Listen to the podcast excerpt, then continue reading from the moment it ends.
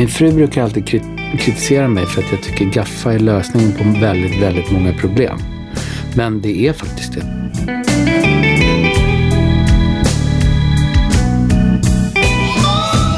Bastusnack.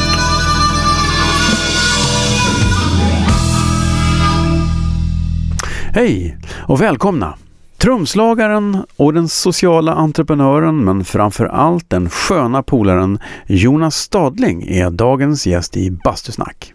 Bastusnack sponsras av Tylö Bastu som för övrigt även är huvudsponsor för Världsbastukongressen i Haparanda den 7-10 juni.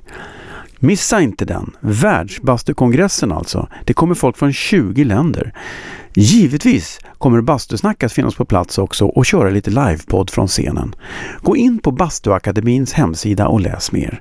Bastuakademien.se Det blir väldigt kul tycker jag. Tylö är en naturlig sponsor när man gör en podd i bastun. De har ju allt man kan tänkas behöva för en skön bastustund på sin hemsida tylö.se. Där hittar du hela deras breda sortiment av bastu, ångbastu, infrabastu, ja allt inom bastu. Du kan till och med designa ditt eget basturum med deras webbverktyg och få det hemskickat i platta paket färdiga för montering i garaget, källaren eller i klädkammaren. Givetvis har de också kompletta bastulösningar. De har till och med en skitfräck bastu med inbyggt vattenfall. Gå in på tylö.se och kolla in den. Tack Tylle för att ni sponsrar Bastusnack. Jonas Stadling är en skön kille som jag har känt länge. En bra trummis men även en social entreprenör som har lyckats med det som alla politiker bara pratar om. Att skapa både jobb och integration för nyanlända. Lyssna så får ni veta hur. Men eh, först så måste vi såklart avhandla trumspelet. Över till bastun.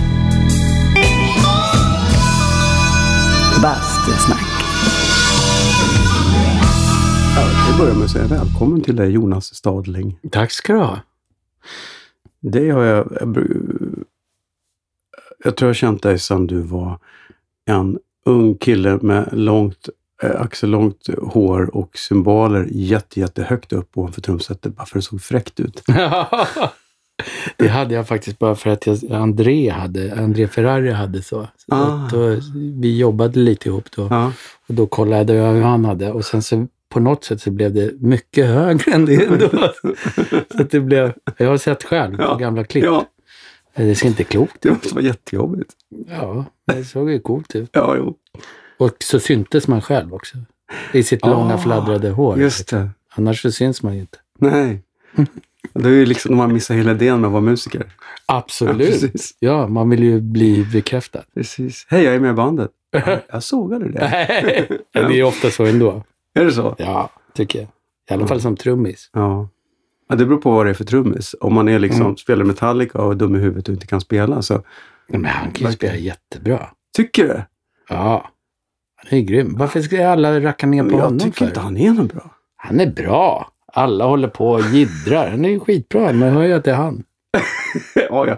Ja. Det har du rätt i. Mm. Man hör att det är Det är karaktär. Lars. Ja. Mm, det är Det Lasse. sackar. Ja, det sackar lite sådär skönt. Ja, det måste vara det är Lars Ja, Ulrik. han är skitbra. Okej, ja, men då har vi bestämt det. Mm. Att vi, let's agree to disagree. Jag tycker Lars Ulrik suger. Ja. Du tycker han är bra. Ja, Eh, vi kan ha en omröstning om det här. jag tycker han är fräsig. Ja. Bastusnack. Men du ju, har gjort jättemycket saker, men i min värld så är du ju trumslagare i grund och botten. Mm. Det är det du är, din identitet. Ja, ja. Eh, ja, det har Ja. det verkligen varit länge. Har du spelat trummor sen? Jag började spela trummor när jag var nio. Mm. Efter jag tjatade väldigt mycket på att jag ville ha ett trumset. Och eh, anledningen var att vi, vi lekte väldigt mycket Kiss mm. när vi var små och sminkade oss och sådär. Och egentligen ville jag vara Gene Simmons, men det var min kompis som tog den rollen så att jag fick ta trumrollen. Och, och sen ville jag spela trummor och jag tjatade på min mamma. Eh, hon tyckte att det kanske är bra att välja ett melodiskt instrument istället. Och eh, eh, så Jag började spela trumpet. Jag fick ont i huvudet och till slut så gick jag och dunkade på allting så jag fick ett trumset och kom in på kommunala musikskolan. Och sen har det varit trummor. Men jag fick också en, en, ett krav. Det var att jag gick och spelade piano samtidigt. Ah. Eh, och det var bra, tycker jag. Det Mm. fick jag lära mig lite det också. Men det är en sån här dammig grej man får höra när man är Mm. liten och vill spela. Mm. Att man ska ha pianot också, för det är grunden för all musik på något sätt. Att man Mm. lär sig harmoni och Ja, man förstår. Och det är så himla tråkigt. Men, och så när man blir vuxen så tänker man, vad bra att jag tog, gjorde, spelade lite piano, för det förstår jag plötsligt. verkligen. Ja, men, Tonernas förhållande till varandra. ja, så är det verkligen. Jag tycker det var, det var bra. Fast Ja. sen så spelar man, man spelar ju, fick ju spela saker som man kanske inte tyckte var så roligt. Liksom. Men det var ju ändå att man fick ett förhållande till pianot så man kan spela lite ackord, eller som man gjorde själv då, Mm. när man hade övat på etydläxan. Eller vad det nu var. Det låter så tråkigt. Åh, ett Ja. Men det var bra, tycker jag. Ja. Bildar du band då också eller? Eh, när jag var nio, Ja. Ja, då bildade vi eh, först ett band i trean. Eh, jag och två kompisar, vi hette Tandkräm. Bra namn. Ja, vi tyckte det var coolt eftersom eh, ta- tand, det där från munnen, där kommer ju liksom sången. Jaha. Och kräm är ju förstärkarna. Så att eh, det fanns en djup tanke bakom. Bra. Äh, Nio bast. Och sen så började jag, eh, när jag började, jag började Adolf Fredrik eh, när, i fyran och då startade vi också ett band där som hette The Bopping Boys. Det var ju boppers då. Ja, så att vi då var The Bopping Boys. Spelade ni 50-tals? Nej, jag vet inte vad vi Ni bara spelade. hette det, Ja, vi, ja, Ja. Det, det, var, det var inget vidare. Men var det inte så en viss period när man var, när man var liten att det viktigaste var inte vad man spelade eller hur det lät, utan det var själva namnet? Bandnamnet var liksom Ja, det det var, absolut viktigaste. ja, det var viktigt. Man måste heta något Ja. coolt. Coolt, det var svårt att komma ihåg. Ja. Eh, Requiem hette vi också ett tag. Dödsmässa. ja. Fast vi kallar det för Requiem. Eller heter det det på engelska? Requiem. Requiem. Nej, jag tror det heter Requiem. Requiem. Jag tror inte det heter Vi säger Requiem. Requiem. Bastusnack. Åh, det är varmt. Visst är det? Ja, skönt. Det är i och för sig själva idén, att det ska vara. Men Verkligen. Det, det är, jag brukar säga det, det är, det är värre för de som är gäster här på vintern, för då måste de bada i isvak. Nu är det ju 20 grader i vattnet. Ja, verkligen. Är- Underbart väder. Men då tänkte jag, då brassar vi på i mer här inne. Ja, det gör vi. jobbigare. Du har en frikyrklig bakgrund också. Mm, Spel, verkligen. men, men tillhör du de som också spelade i kyrkan? Eller var det? Ja, absolut. Ja. Det var där man började spela. Ja. Med blåsorkestern. Och sen var det så ungdomskören och man startade band där också Ja. och spelade mycket. Så det var liksom inkörsporten till att få spela mycket. Det är ju många som kommer därifrån. Det Verkligen. är en bra inskolning. Det var halva de man har spelat med Ja. kommer ju typ från Jo, frikyrkan. men det ska ju repeteras på tid och det ska spelas eh, konserter det och det ska vara på allvar. Och det, även om man är ja. liten. Hur liten är man när man börjar då? då? Jag var nio när jag började Ja. i blåsorkestern. Eh, då, Vad, var, vad var det för åldersspann i den då? nej, det var ju allt från nioåringar till eh, 70-åringar. Så att alla som kunde spela nå- något instrument var ju med. Det känns som att det ibland kunde ha låtit väldigt bra. Ibland känns det som att det kan, det kan det inbjuder till att vara lite svajigt kanske? Eller? Ja, det kan Ja, det vara. Men ja. jag, jag tror att det var ganska okej. Men det, det tror jag säkert. Ja. Jag, jag kommer inte ihåg. Men det var säkert svajigt ibland. Ja, men det är kul att alla får vara med. Verkligen. Ett, två, tre. Alla får vara med. det är bra. Ja, Ja. det är... Att det liksom är idén med att alla, alla får vara med. Ja. Jag kommer ihåg faktiskt att det var en farbror som inte kunde så mycket, men han fick Mm. ändå vara med. Han satt mest och pruttade i sin, i sin lur. Ja, Och, och vissa kunde bli irriterade på det, men jag tycker det var fint. Att Ja, han, ja. det var liksom, han fick vara med i gänget. Och, och det är glädje. mm, Så hörde man lite så här, om man stod bakom så. Han fick inte så mycket ton i den. Nej, mest- inte alls, men det var liksom, han, han Han var tyckte med. det var kul. Ja, Ja, han var med i, i Ja. gänget. Liksom. bjussigt. Mm. Det är tur att ni inte var ett fotbollslag. Det kunde ju varit tagit en med förskräckelse. Ja, liksom- verkligen. Han står i mål ibland. ja. Ibland såg han bollen. ja. Nej, men det är en bra idé att alla får vara med. Men jag måste fråga, när jag ändå är inne på, på det, i det religiösa området. Här. Mm. Eh, är du döpt efter den berömda baptistpastorn Jonas Starling? Ja, Det det är jag faktiskt. Ja. ja men han har varit en sån där snackis eh, Ja i våran familj. För han var lite... Han, eh, han föddes i... Han föddes här, mitten 18 tror jag. Eller ja, andra halv, halvan av mitten. Och han jobbade på Aftonbladet. Han eh, var med och skrev om Andres luft, luftfärd och försökte leta reda på dem när de eh, försvann. Eh, han var också väldigt engagerad i, eh, i sociala frågor. Mm. Eh, så att han hjälpte samerna jättemycket med deras problem när det var att eh, företagen försökte köpa upp mark och driva bort dem och sådär. Och sen var han på eh, såna här spännande schamanresor i, i Ryssland och träffade Leo Tolstoj och blev kompis med honom. Och, eh, han gjorde massa så här spännande saker. Mhm. Eh, så att, ja, jag har faktiskt läst en del av hans böcker och lite historia, så jag tycker det var spännande på den tiden. Att han var ute och reste i USA Mm. och i Ryssland och massa schamanhistorier och rätt spännande på den tiden när man kanske inte, det var inte så Nej. lätt att resa på den tiden. Det var ju sån nöd i Ryssland då, Jaha. så att de var ute liksom och försökte hjälpa till och sådär. Ja, för ni har ju det gemensamt att ni är socialt engagerade. Ja, verkligen. Men han var ju dessutom, han skriver musik också. Han har ju med en psalm i psalmboken. Absolut. Den brukar jag alltid peka på. Är- Jag alltid, när jag kommer in i en kyrka och det sjungs psalmer och man sitter Ja. med den där äh, psalmboken, så slår jag alltid upp, eh, jag kommer inte ihåg, det är precis i början. Tio eller något där. Ja. Ja. Eh, och så om det är någon kompis då, så pekar jag på det namnet och så, så säger jag, kolla här, Ja. kolla här, jag skriver den här. Och vet du vad det roliga var? Att väldigt länge, jag kommer ihåg när jag gick med i STIM, eh, då så började jag få utbetalningar. Det här var så, det var inga mycket pengar överhuvudtaget. Men det var, utbe, så var det utbetalning för någon låt som heter Lov, ära och pris. Och jag tänkte, vad är det här för något? Har jag gjort den? Det är någonting vi har gjort på gymnasiet eller så här. Och så kollade jag upp och så var det ju den, för jag hade ingen koll på den salmen. Så att jag liksom tyckte det här var så coolt. Att de har Ja. så att jag lät det vara. Och jag kanske fick så här 50 kronor om året. Ja. Ja. Jag tycker jag har råd att betala tillbaka om de kräver det. Eller ja, det kanske var mest som, ja, som mest 200 kronor eller någonting. Och, så jag lät det vara och tycker det är supercoolt att han som levde då Ja. och så får jag liksom, de har förväxlat mig med honom.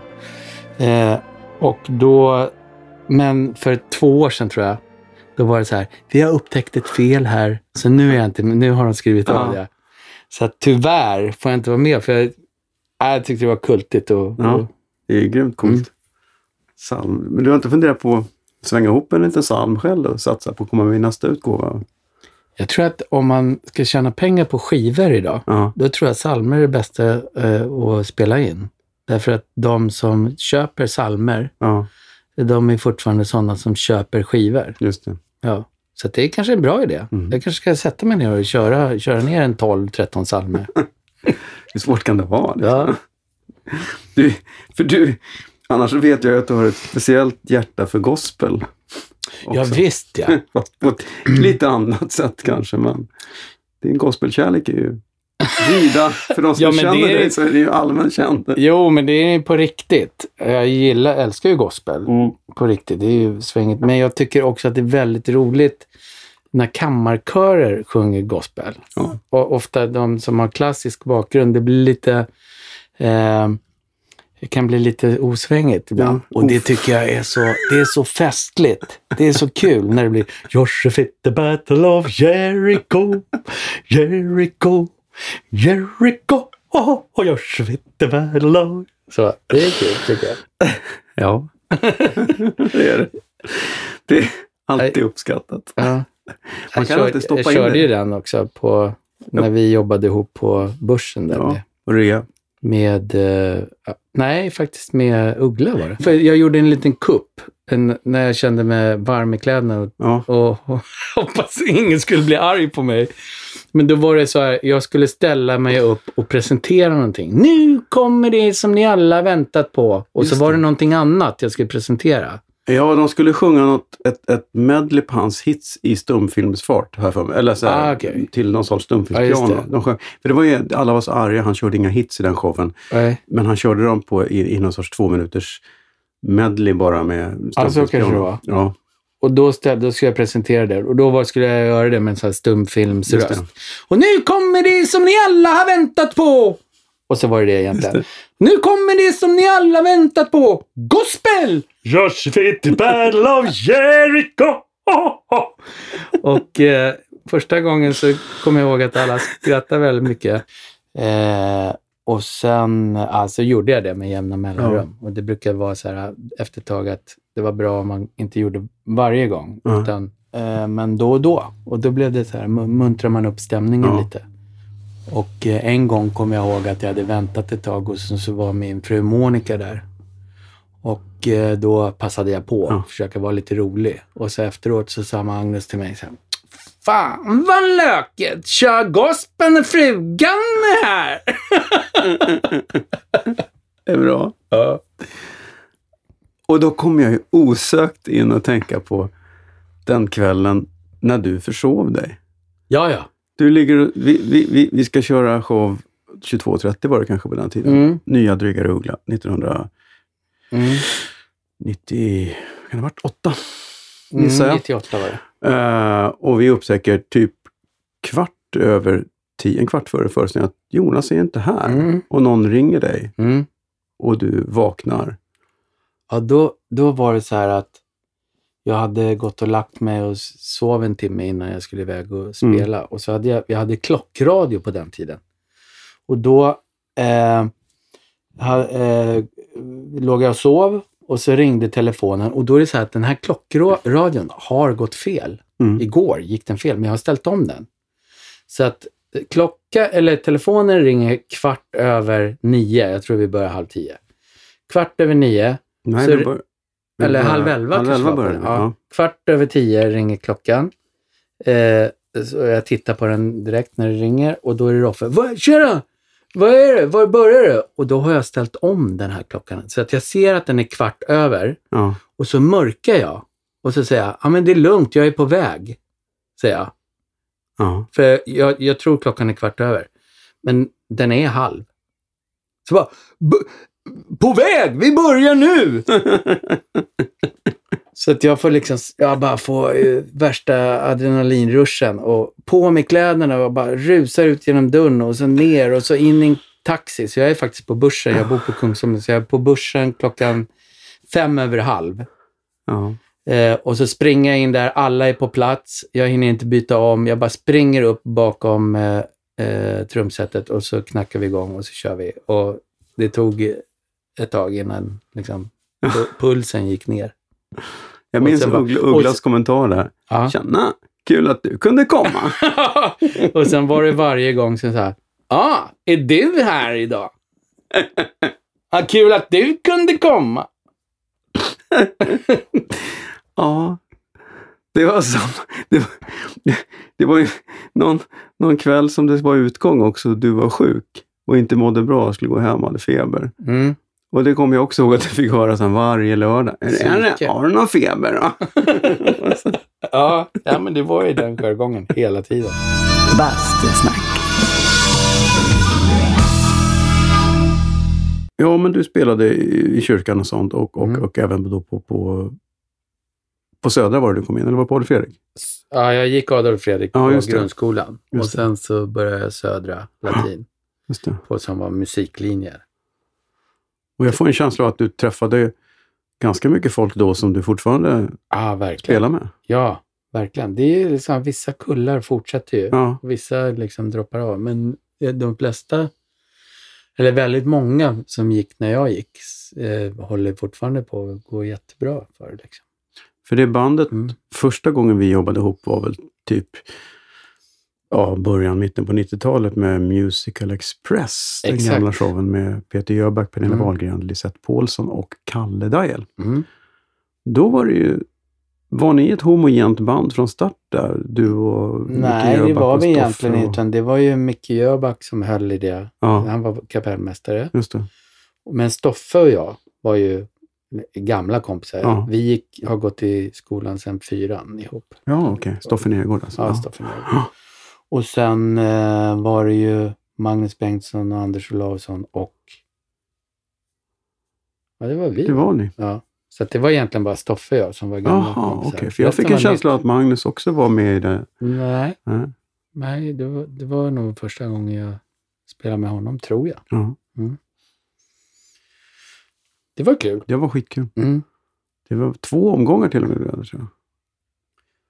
Jag tror att det gjordes Ja, två- en Musical Express en en- Musical Express 2, typ. Ja, just det. Ja. Först var det något test ja. på börsen, fyra föreställningar Ja. tror jag. Sen åkte vi på turné tror jag. Ja, just det. Det gjorde ni. Ja. Och sen blev det några föreställningar till nästa sommar. Ja. Och eh, Gotland. Mm. Vi var på Gotland i Visby Just eh, på som, en hel sommar tror jag. Det var jättekul. Där har jag faktiskt den här eh, en, min jobbiga grej. Det är en skämskudde. Min skämskudde. Ja, men vi, jag tycker vi kastar oss... Om, man, Ska vi om, köra om, på en om du så här frivilligt tar upp den så åker vi rakt in i det. skämskudden. Det har blivit dags för... Skämskudden. Herregud vad pinsamt. Skämskudden. Nej, inte den där gamla demon. Nej, men där har jag en skämskudde. För att då var det att vi, vi hade premiär på Liseberg. Och vi var försenade, vi kom dit, vi skulle soundchecka, det fanns ingen tid. Eh, det var någon ljudtekniker som, du var ju inte med, det var någon Nej. på plats. Eh, det lät nog ganska illa liksom. Plus att den där scenen är som ett horn liksom. Eh, och eh, ja, men vi gjorde så gott det gick och så snabbt det gick. Och sen så eh, spelade vi och det gick ganska bra. Och sen så dagen efter så kom recensionen. och då stod det, det var ganska bra tror jag. Ja. Ja, men typ trea i alla fall. Eh, Om det var Expressen eller Aftonbladet. Och så stod det att ah, de gör det bra och de dansar så fint och sjunger fint. Men såga trumpinnarna av den totalt okänsliga trummisen. så jag antar att det var alldeles för mycket trummor ut och inte så mycket av det andra av någon anledning. Eh, Kanske att vi inte hade hunnit lj- ljudchecka eller... eller Oh. Ja, så det var lite jobbigt. Eh, tyckte jag att alla kompisar skulle läsa det. Men folk brukar inte ta upp det med dig sådär. Är det du som är den här okänsliga trummisen? Nej. Du är inte känd som det. Du vet han som man skulle såga trumpinnarna av. Ja, ja, Jonas ja. Ehm, det kan nog hända om man träffar Marklund. Kan, kan nog ha sagt det någon. Ja, ja, det är klart. Ja, det var en Marklund-produktion det där. Ja. Men efter det så blev det mer, var det ditt första liksom, stora jobb eller hade du haft andra också? Ja, Mitt första stora jobb, först gick jag ju då ut gymnasiet, eller under gymnasiet så hakar man på allting med så här coverband och Mm. rubbet liksom, och hade olika egna band och sådär. Och sen så började jag spela med ett band som heter Apocalypse. Ja, ja. Och vi spelade ju jättemycket i Sälen och på massa eh, olika ställen. Sen så var det att eh, jag provspelade för, det var audition, det, var, det är inte så vanligt att det är det, men det var audition för Louise Hofsten. Och då, gjorde- då gjorde jag det. Och så fick jag det, eh, den turnén. Var Det Rhythm and Blonde? Eller? Ja, Okej, den precis. stora? Ja. ja. Det var första stora. ja. Och samtidigt så var det, så fick jag jobb, jag ringde Neglin, Anders Neglin, och frågade om jag kunde vara med och spela på, de, på Grammisgalorna som var live då, på den tiden. Så att det var egentligen samma år och det var väl liksom det som, då blev det sådär. Då då det Som det hände. du vet man hade drömt om när man var liten. Eh, och sen efter det så var det lite Nordman tror jag. Och sen blev det Musikal Express. Eh, och det var första gången på börsen. Mm. Sen har jag ju varit jättemycket. Ja, Vi har ju varit väldigt mycket tillsammans på börsen. Ja, för sen blev det... Vad var nästa grej på börsen? Det gick ändå några år va, innan du kom dit igen. Nej, det gjorde det inte. Det var ju året efter. Först var det Musical Express och sen blev det ju Tre Damer. Ja, just det! Barbro, Liv, Liv, Barbro och Sivan och Wenche. Ja, och det var den showen. Sen var det Uggla, Mm. precis. Och sen blev det ju Rea, Mm. som gick hur länge som helst. Precis. Och lite saker emellan, Ja. med Lill-Babs och Christer Sjögren var det också. Just det. Det var då du sparkade sönder baskaggeskinnet ja. Ja, just det. ja. Mm. Sånt som inte händer, som hände. Mm. Ja, det blev tyst. Ja. Det, blev, det fanns ingen Nej, jag ba- trodde alla bas. basarna hade pajat alltså. Ja. Det, det var helt crazy. Då är det bra med gaffa. Det gick ju åt, jag vet inte hur mycket gaffar du satte på det där skinnet. Min fru brukar alltid krit- kritisera mig för att jag tycker gaffa är lösningen på väldigt, väldigt många problem. Men det är faktiskt det. Det, Och i oh, det här fallet var det ju en otroligt bra lösning. ja, jag tror inte det hade, ja, det hade inte funkat annars. Nej, Man byter ju inte skinn på en bastrumma under rullande show. Nej det går inte. Det är ju tio minuters paus. Ja, ja exakt. Ursäkta. Ja. Plocka ner, skruva av. Mm. Mm. Men det har jag aldrig varit med om annars tror jag.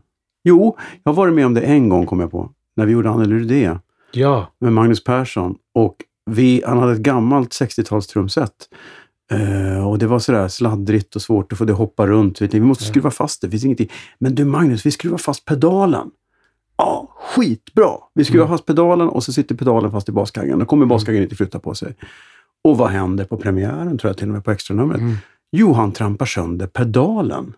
Jaha. Alla trummisar har ju reservpedaler, men jag har aldrig varit med om att man har en för att, att, att, att det har gått sönder någon. Nej, nej. Då gjorde det det. Och den satt fast. Den satt skruvad. fastskruvad i golvet. Mm. Sen var ju vi rörande överens om att det där var ju ingen bra idé. Så det blev det spela golvpuka i en låt istället, men det Ja. funkar ju. Men, Mm. ja. Det är saker som, det finns ju några grejer som inte får gå sönder i en föreställning. Lidmicken, Mm. bastrumman och kanske om det bara finns en gitarr så är det väldigt tråkigt. Om Mm. ja, basen, ja det är mycket som inte får gå sönder. Ja, ba- om basen lägger ner, Nej, då blir det tyst också. Ja. Eller där nere i alla fall. Ja, ja men då, det är ju då det blir så där tunt och konstigt och Mm. man tror att allting har... Ja. Mm. Verkligen. Ja, men då är vi kanske överens om att gitarren gör inte så viktigt då. Exakt. Det är bas, Och baskaggens ba- sång som är viktig. ja, exakt och ibland när man går på, gick på festivaler förr i världen så, så var det ju typ det man hörde, baskaggesång. Det var ju en etablerad baskaggesång-mix. Ja. Det är inte lika vanligt nu när folk har Det det är med sig. feta baskaggare. Bastusnack. Du spelade ju en miljard shower där på börsen och, och turnéer och grejer. Och sen var du med, du var ju med i Göteborg också med Rea va? Mm. Ja.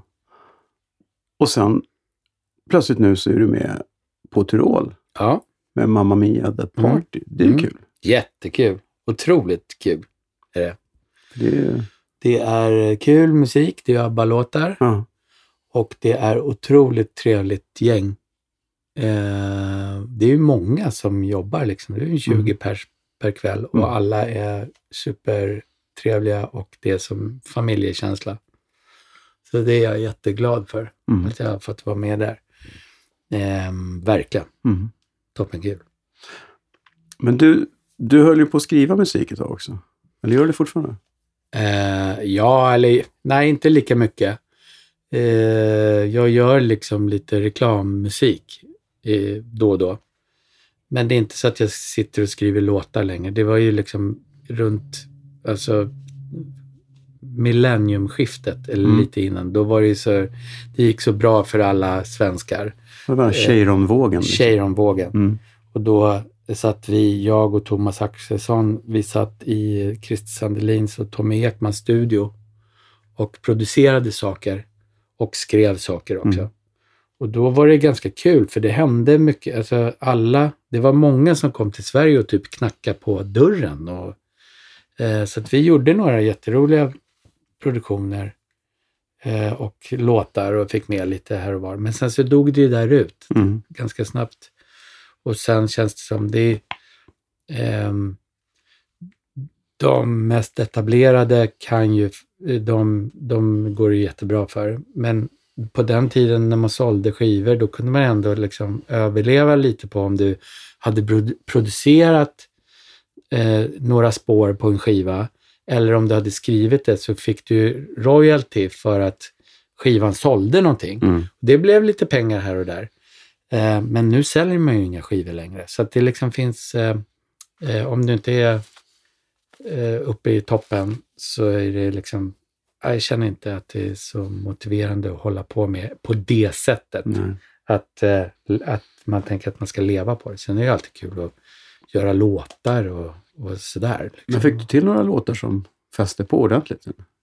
Nej, ingen superhit. Det var mer att vi fick med eh, albumlåtar.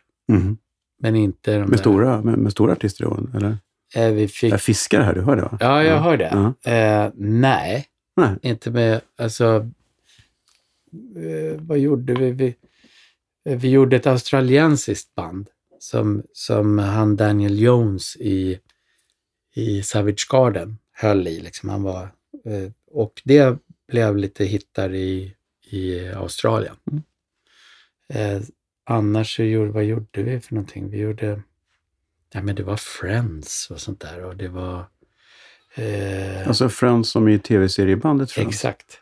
Men det är ju ändå väldigt stort. Det var ju, de var ju Ja, skitstora. då- absolut, det var någon låt vi fick med där. Och, eh, vi gjorde Peter Jöback, producerade vi några låtar, men då hade, var det bara produktion Mm. eh, när han gjorde sin popskiva.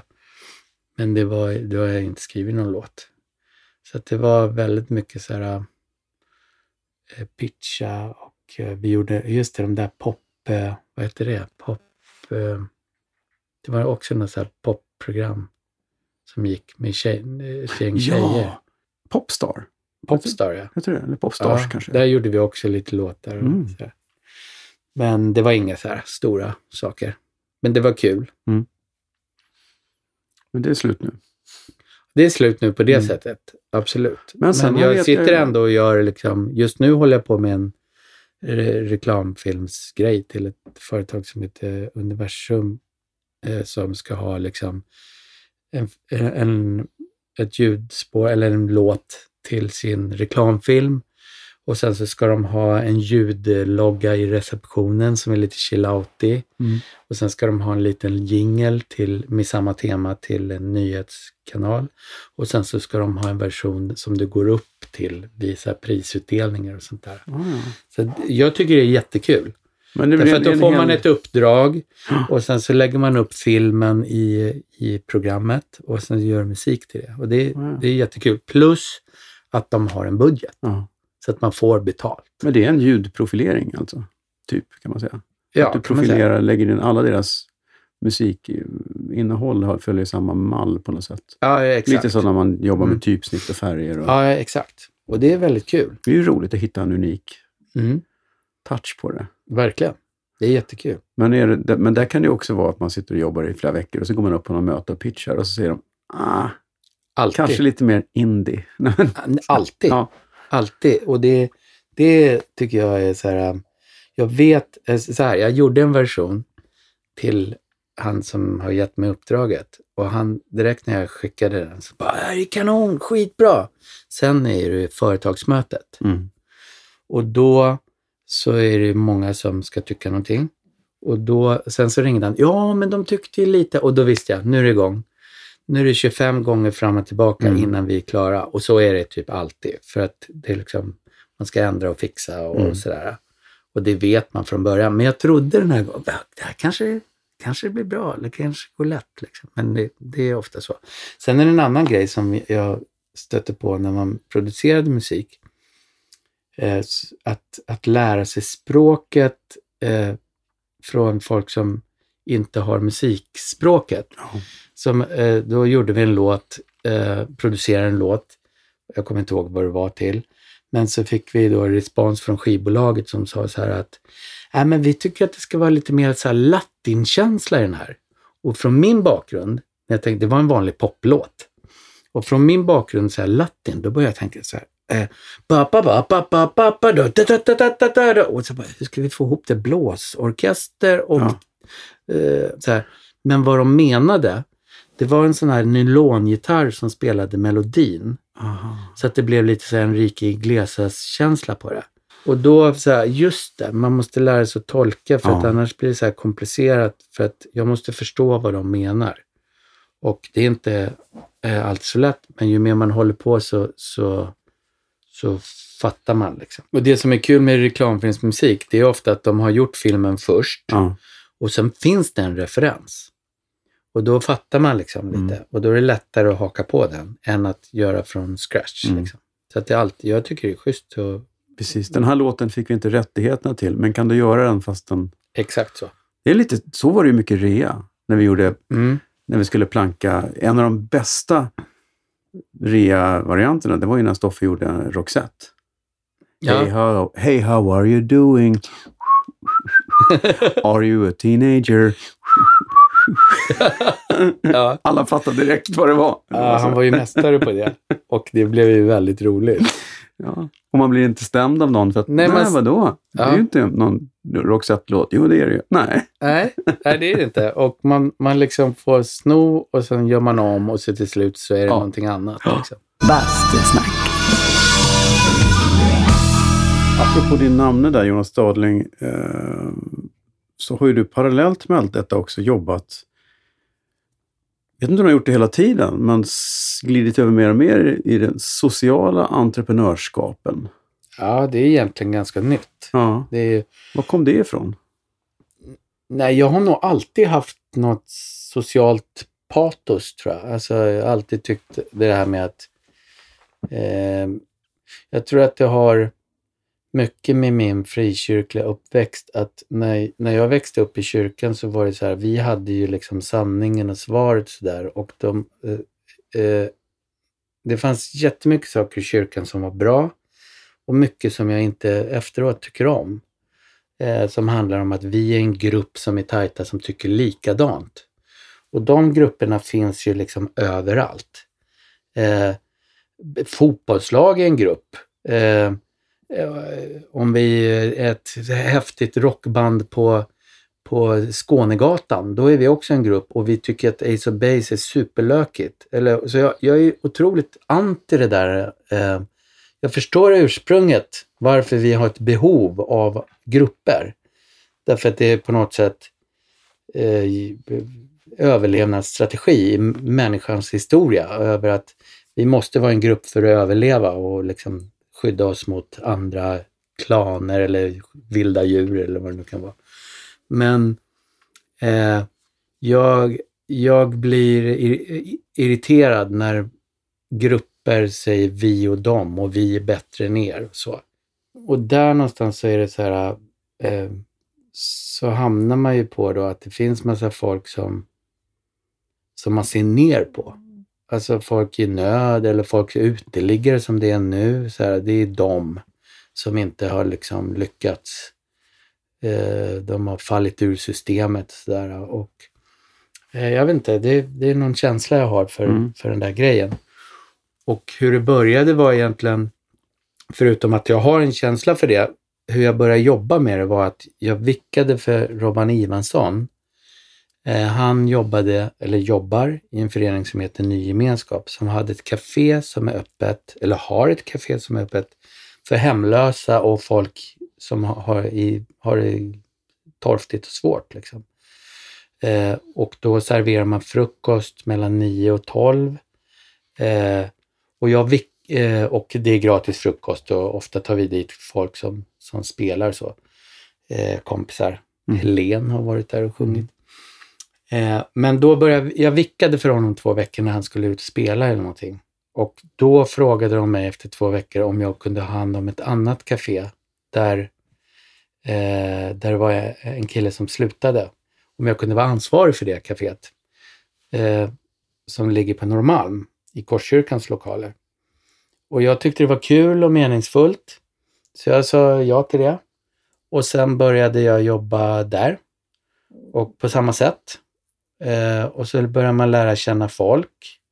Och ganska snabbt så märk, märkte jag att liksom, jag menar, här, liksom, vad vi håller på med här är ju eh, en grundläggande matservering för att ingen ska liksom svälta och värme där man kan få hänga en stund. Men man måste kunna göra mer. Eh, så att eh, för jag träffade svenskar och folk utomlands ifrån som, som verkligen ville ha jobb. Så att det första som hände var att eh, vi startade, jag tog dit en kille från eh, eh Stadsmissionen som jobbar med sociala företag. Eh, och då så berättade han vad de hade gjort och då hade de gjort en eh, så här potatissticka av gamla cykellekrar och förpackat den ganska coolt så att det blev en bra så här gå bort-present som Mm. såldes på Designtorget och lite olika butiker. Och då tänkte jag vi måste kunna göra någonting vi också. Och då eh, börjar vi med en produkt eh, och då har vi fortsatt. Eh, så att vi syr nu eh, laptopfodral och eh, väskor. Vi trycker t-shirts till föreningar och så. Vilket gör att det kommer in lite pengar som löser vardagliga problem för folk som inte har några pengar överhuvudtaget. Mm. Eh, och så har vi startat en ekonom, ekonomisk förening så att vi har liksom ehm, ett företag nu ihop, Mm. några stycken, Mm. av mina gäster. Eh, det blir inga riktiga löner av det, vi har inte riktigt knäckt den. Liksom, för att om du syr en produkt i två timmar och så kan du sälja den för 100 kronor så blir det ingen lön av det. Nej. Det var det. Och sen så det andra grejen som, som egentligen eh, börjar bli stort nu. Det eh, den första syföreningen heter förresten City Solidarity. Och, eh, men sen så har vi startat ett företag som heter eh, Swedish at Work. Därför att det kom in många eh, nyanlända till kaféet. Och jag och min kollega Damon som också jobbade i vår verksamhet på kaféet. Han är restaurangkille och jag har ju spelat på massa restauranger. Så vi träffade personer som hade försökt att få jobb. Eh, vi eh, ringde till våra kompisar. Så här har vi en kille som kan jobba i disken eller städa eller vad som helst. Vi höll på ett år. Vi lyckades få in en person i jobb. Det var ingen som vågade anställa. Mm. Och då så tänkte vi, hur ska vi göra nu? Eh, för vi var frustrerade, vi kunde inte hjälpa dem. Liksom. Och då kom vi på att vi ska starta ett företag. Så att vi tar hand om allting. Så det var jag, Damon Young och Alex Schenk Schenkman eh, som tillsammans startade vi ett bolag. Och sen så anställde vi de här personerna.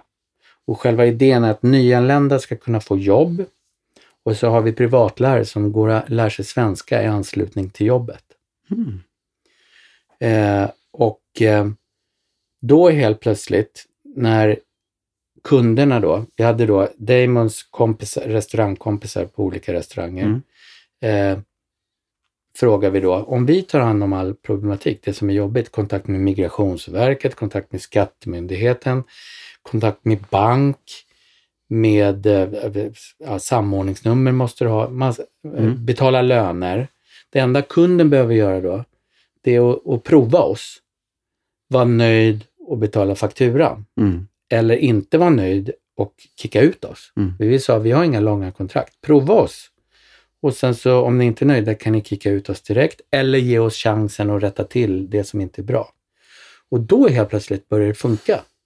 Mm. Så att nu har vi ganska mycket jobb och vi har sex anställda som jobbar. Wow.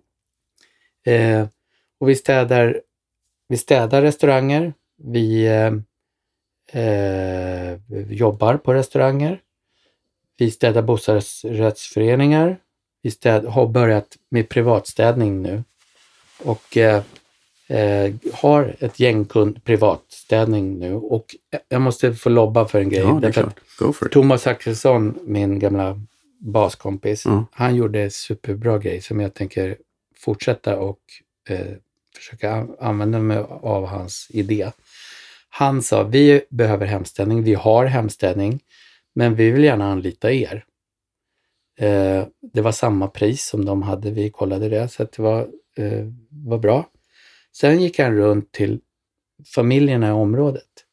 Så han rådade ihop eh, fyra familjer som vill ha städning varannan vecka. Vilket sk- skapar en hel arbetsdag för en person Mm. per, per vecka.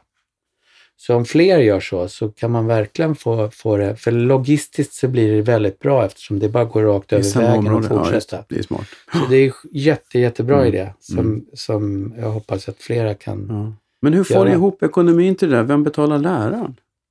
Det är volontärlärare. Ah. Alltså vi har ju jobbat ideellt med det här i två och ett halvt år. Ja. Eh, för att vi kände att vi vill, måste göra någonting och lösa problem. Målet är ju att vi ska kunna jobba med det här också. Mm. Jag vet att vi kickade ju första gången vi löste ett problem för en person. Det var ju nog. Mm. Vi blev ju otroligt uppfyllda när vi löste, jag kan ta det exemplet. Mm. Eh, Mihai kom från Rumänien till mitt café. Han gick på gatan och samlade burkar. Eh, han kom in till kaféet och käkade eh, och eh, frågade om han kunde hjälpa till med någonting. Och jag sa eh, absolut, du kan hjälpa till. Eh, och Vi städar här varje dag. Han hjälpte till städa som en maskin, jättebra. Eh, och sen så kom han till mig efter ett par veckor och frågade om jag kunde hitta något svartjobb till honom. För hans syrra skulle gifta sig och han ville så gärna köpa en present till henne. Han hade ju inga pengar. Eh, eh, jag sa att det är svårt, men precis då hade vi startat Swedish at Work. Och vi tog två personer från Arbetsförmedlingen för att man kunde få reducerad kostnad. Eh, och vi tänkte att det är en smart grej för att komma igång snabbare. Mm. Men de ballade ur efter två dagar, de där två personerna. Så vi fick kris första veckan. Och då sa jag, hur gör vi nu? Och då sa jag, vi tar med haj. Och där, jag kan säga, alla våra anställda, vi betalar fulla löner. Vi har ingen hjälp från Arbetsförmedlingen. Det är inte den typen av folk vi träff, jag träffar på kaféet. Så att eh, vi har ingen hjälp därifrån. Eh, vi tog med haj, han började städa. Eh, nu har han jobbat i två och ett halvt år. Mm. Och eh, vi löste ett boende till honom genom Stadsmissionen först. Och sen har vi löst ett boende eh, så att han bor någonstans här. Han betalar sin hyra. Han tjänar ganska bra med pengar. Förra, eller i höstas, så kom han och frågade om han kunde vara ledig två veckor. För han ville åka hem till Rumänien för han hade köpt ett hus till sig och sin familj. Det är rätt bra från att inte ha... det är rätt bra från att gå på gatan, Mm, samla mm, burkar mm. och bo på gatan. Liksom. Men det är intressant för att jag tycker att det är en... Det pratas så himla mycket om att vi inte klarar integrationen och att språket är ett problem. Mm. Men det är ju ingen som pratar om projekt som ert, som uppenbarligen har löst både integration, arbete och språket. Nej, och sociala koder. Jätteviktigt, Ja, har ja. vi märkt. Ja, Det måste man också lära. Nej, vi vill gärna vara ett exempel på hur man kan göra. Men jag förstår att det är problem. Därför att jag har ju träffat folk som gärna vill vara med och hjälpa till på vanliga företag. Mm. Vi har ju satt igång det här för att vi liksom jobbar i den sociala världen. Mm. Och vi visste från början att det här kommer bli bökigt, jobbigt. Eh, så att vi har ju vi kan hålla på med det där och lära oss jättemycket. Men vanliga företag, de vill ju bara anställa någon på ett lätt sätt och, och få det att funka bara. mm. Och sen stöter de på problem med liksom, eh, olika myndigheter. Det tar för lång tid, så att säga. men vi har, vi har inte tid att hålla på med det här. Eh, så att det måste bli lättare att Men anställa ni, folk. ni är ju ett, i grund och botten ett bemanningsföretag Ja, med ja, socialt patos. Mm. Och, och jag ser ju ingen, eh, inget hinder att det växer upp andra bemanningsföretag på det här. Det, det som man tänker spontant är just det att eh, lär de sig svenska också? Blir, för jag tycker det är en oerhört viktig del av det hela, att man faktiskt lär sig språket. För att eh, när jag tittar på dem jag känner som kommer från andra länder så är det ju, det är ju alltid de som kan språket som, som har flytt. Mm. Oavsett vilken utbildning. Folk kan ha enormt fin utbildning. Mm. Men kan du inte språket så får du inget jobb. Nej, om ni inte håller eh, IT-kille. Nej. Liksom. Ja. Men, men, men, men utvecklas era anställda så, så att, de, att de blir bättre på svenska på köpet också? Ja, verkligen. Alltså verkligen. Ta Nelly till exempel, en tjej som började jobba förra, för hon har jobbat ett år nu. Mm. Innan sommaren förra året kunde hon inte ett ord svenska. Eh, och sen så dök det upp jobb så vi kunde ge henne jobb. Och då började hon gå i skolan. Hon eh, har inte gått SFI än, men hon har väl en plan på att hon ska göra det. Men nu så kan vi prata svenska. Vi eh, kan prata i telefon, svenska. Hon är otroligt ambitiös också. Hon vill lära sig. Eh, till exempel när vi var ute och eh, träffade de här familjerna som jag pratade om tidigare med Thomas, eh, som vi ska städa om. Då satt hon en kvart och pratade om sig själv, om eh, ja, på svenska. Mm. Och efteråt sa men det här är ju fantastiskt. Tänk Nelly, du har suttit här en kvart och pratat svenska med folk du inte känner. Och hon var jätteglad. Mm. Så att eh, det funkar. Och sen så är vissa mer eller mindre ambitiösa. Och egentligen, vi, vi säger liksom om ni jobbar med oss så ska ni liksom gå och lära er svenska. Eh, Åker de ut om de inte gör det? mm. Måste de uppfylla, skriver de på ett kontrakt att, att de faktiskt Nej. måste uppfylla vissa krav? Vi hade ju en idé från början att vi skulle, vi sa så här lite kaxigt att här är en, här är en tjänst som kostar 30% mer än alla andra tjänster, men de jobbar eh, 30% mindre för att de går och studerar svenska Mm. i anslutning Mm. till jobbet och får betalt för det. Men då var vi fackanslutna. Eh, man fick inte göra så.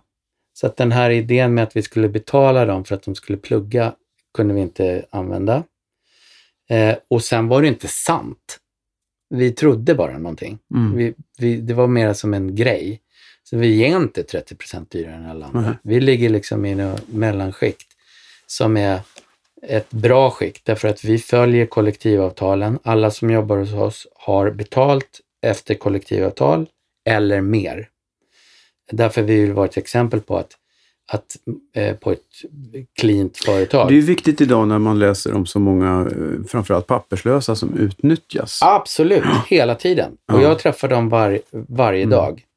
Och du, så här är det, om du ser en städtjänst för 129 kronor i timmen, då vet du att det är någon som tjänar pengar ändå, Mm. eh, men det är någon som inte får betalt. Mm.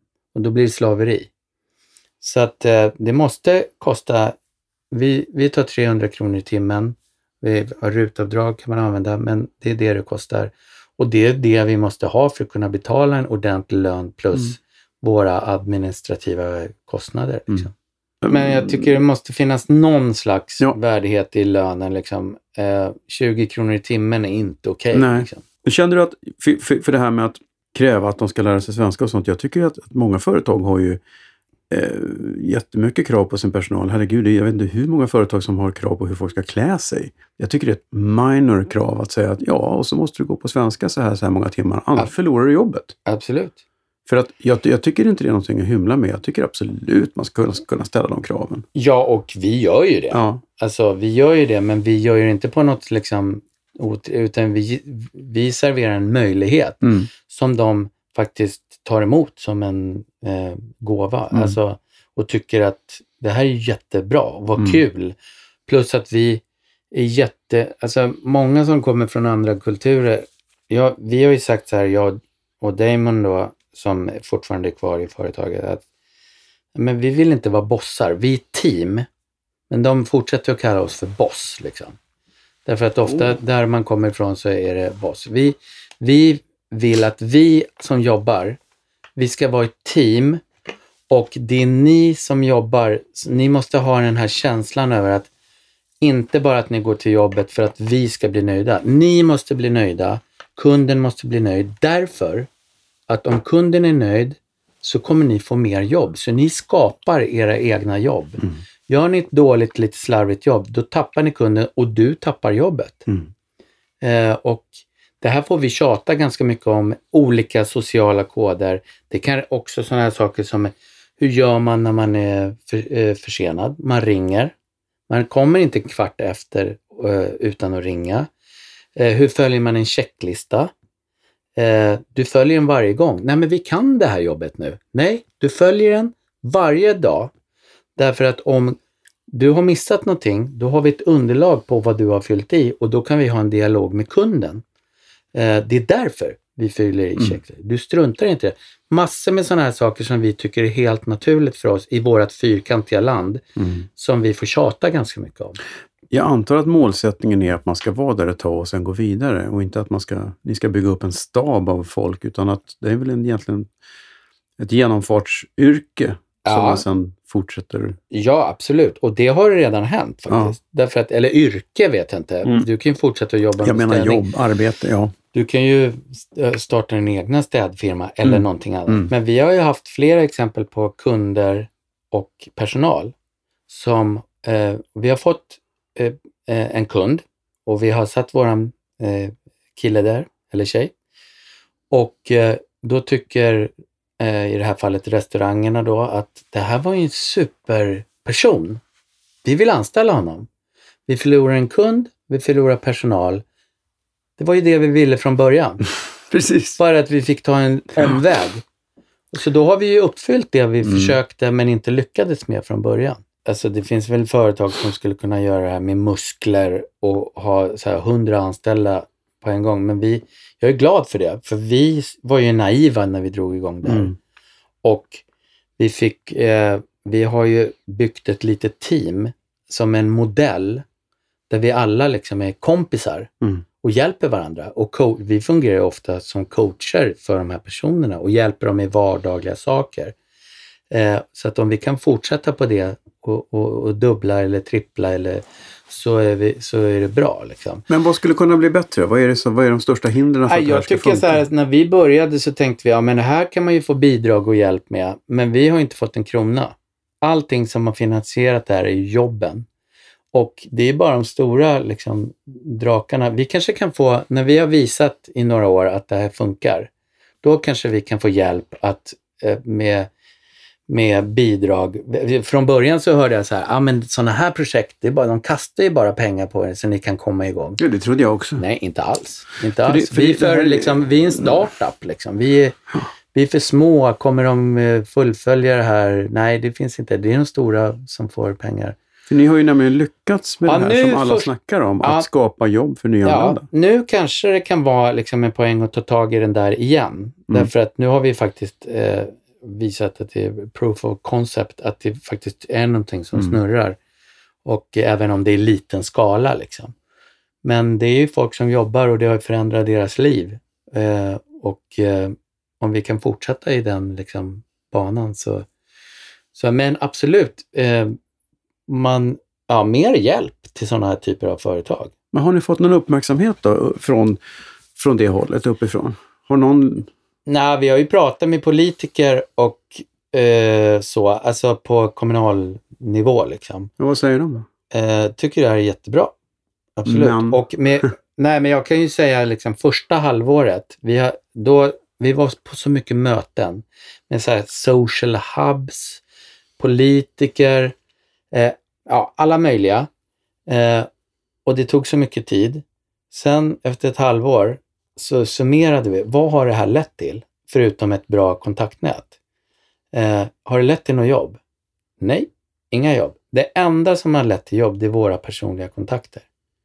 Eh, så då har vi liksom på något sätt den här eh, stora visionen av att det ska gå fort och sådär, den har vi tagit bort. Nu jobbar vi på, det kommer en kund, eh, vi har möjlighet att anställa en till eh, och jobba på i det lilla. Och det, vi har få, bara fått så här uppmärksamhet i lite lokaltidningar och sånt där. Nu kan vi nog vara redo för lite mer uppmärksamhet för att eh, nu har vi lite mer verktyg. Både från oss, att vi vet hur det funkar. Vad vi, vi var ju tvungna att bli bättre också. Ja, ni har gjort alla misstag nu. Inte har ju- alla, inte men alla. ganska vi har, många. Men vi har ja. gjort rätt mycket misstag med att vi måste vara tydliga med checklistor. Ja. Eh, språket är ett problem. När vi kommer med information och alla säger att de har förstått så visar det att ingen har förstått någonting fast alla nickar. Alltså massor med sån där problematik som, som man har lärt sig. Mm. Eh, men vi hade ju också precis första halvåret, ja men nu måste vi kolla om vi kan få sitta i fyran soffan och presentera här. Och det var tur att vi inte gjorde det. För att om vi skulle ha fått massa jobb då så hade vi inte klarat det. Men nu så skulle vi nog kunna sitta i, i soffan och eh, presentera det här Mm. och, och klara, klara det mycket, mycket bättre. Men eh, då kan man ju säga det till alla Bastusnack-lyssnare att om ni behöver hjälp med hemstädning eller kontors restaurangstädning? Absolut. Men det är städning för oss det handlar om? Inte andra sysslor också? nej, eller? alltså egentligen kan vi göra vad som helst. Flytthjälp eller snickeri? Eller, Imorgon ja. så har vi ett, ett flyttjobb, alltså, eller ja, flyttjobb har vi gjort, Ja. ett bara, för att testa.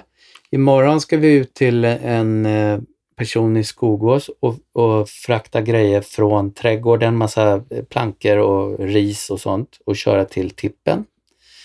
Eh, så att vi egentligen, varför vi startade med städning, det var ju för att vi hade kontakter i restaurang. Mm.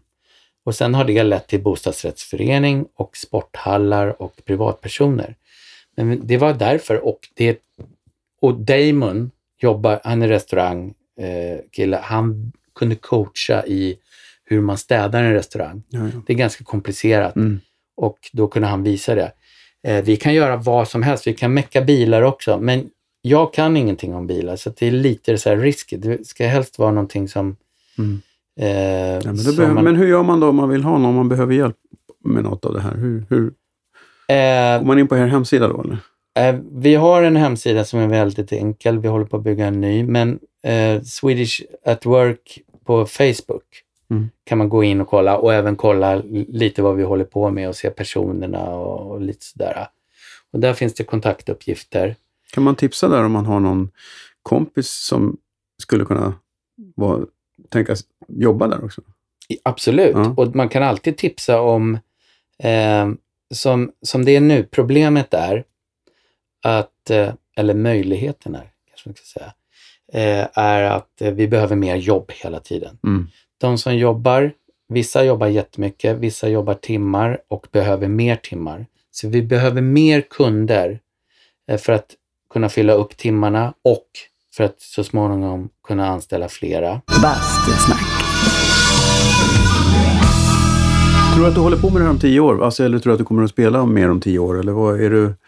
Nej, Jag, jag vet inte. Jag tycker det är jättekul att spela när det kommer grejer, men det känns som att det här liksom, ett, det här har jag ett brinn för. Jag hoppas att jag håller på med det här om tio år. Mm. Jag hoppas att det har gått uppåt så att vi har liksom har, om vi har sex anställda nu så kan vi ha eh, 600? Ja, Säg det. exakt. Ja, jag, Säg det. jag tänkte säga 60, men Ja du. Hörru du, känner du att vi har missat någonting här? Nu vet jag att vi inte har pratat om din skådespelarkarriär och din fantastiska film som du gjorde för 25 år sedan. Mm. Men vi skiter i det idag. Mm. Nej, det Är det något... eh, nej, eller har vi missat något? Jag har inte missat något. Det enda jag verkligen tycker att lyssna gärna på, eller kolla i era kretsar om, om eh, det finns möjligheter till eh, att ge oss mera jobb. Mm. För att det förändrar personens hela liv. Precis. Swedish at work. Yes. Nu ska vi hoppa i badet. Japp, det ska vi. Ja, tack för att du kom. Tack. Bastusnack. Tack för snacket Jonas. Glöm nu inte bort att kolla upp Swedish at Work på Facebook. Och eh, när ni ändå är ute och surfar så tycker jag att ni ska kolla in Bastusnacks sponsor också, Tylö Bastu.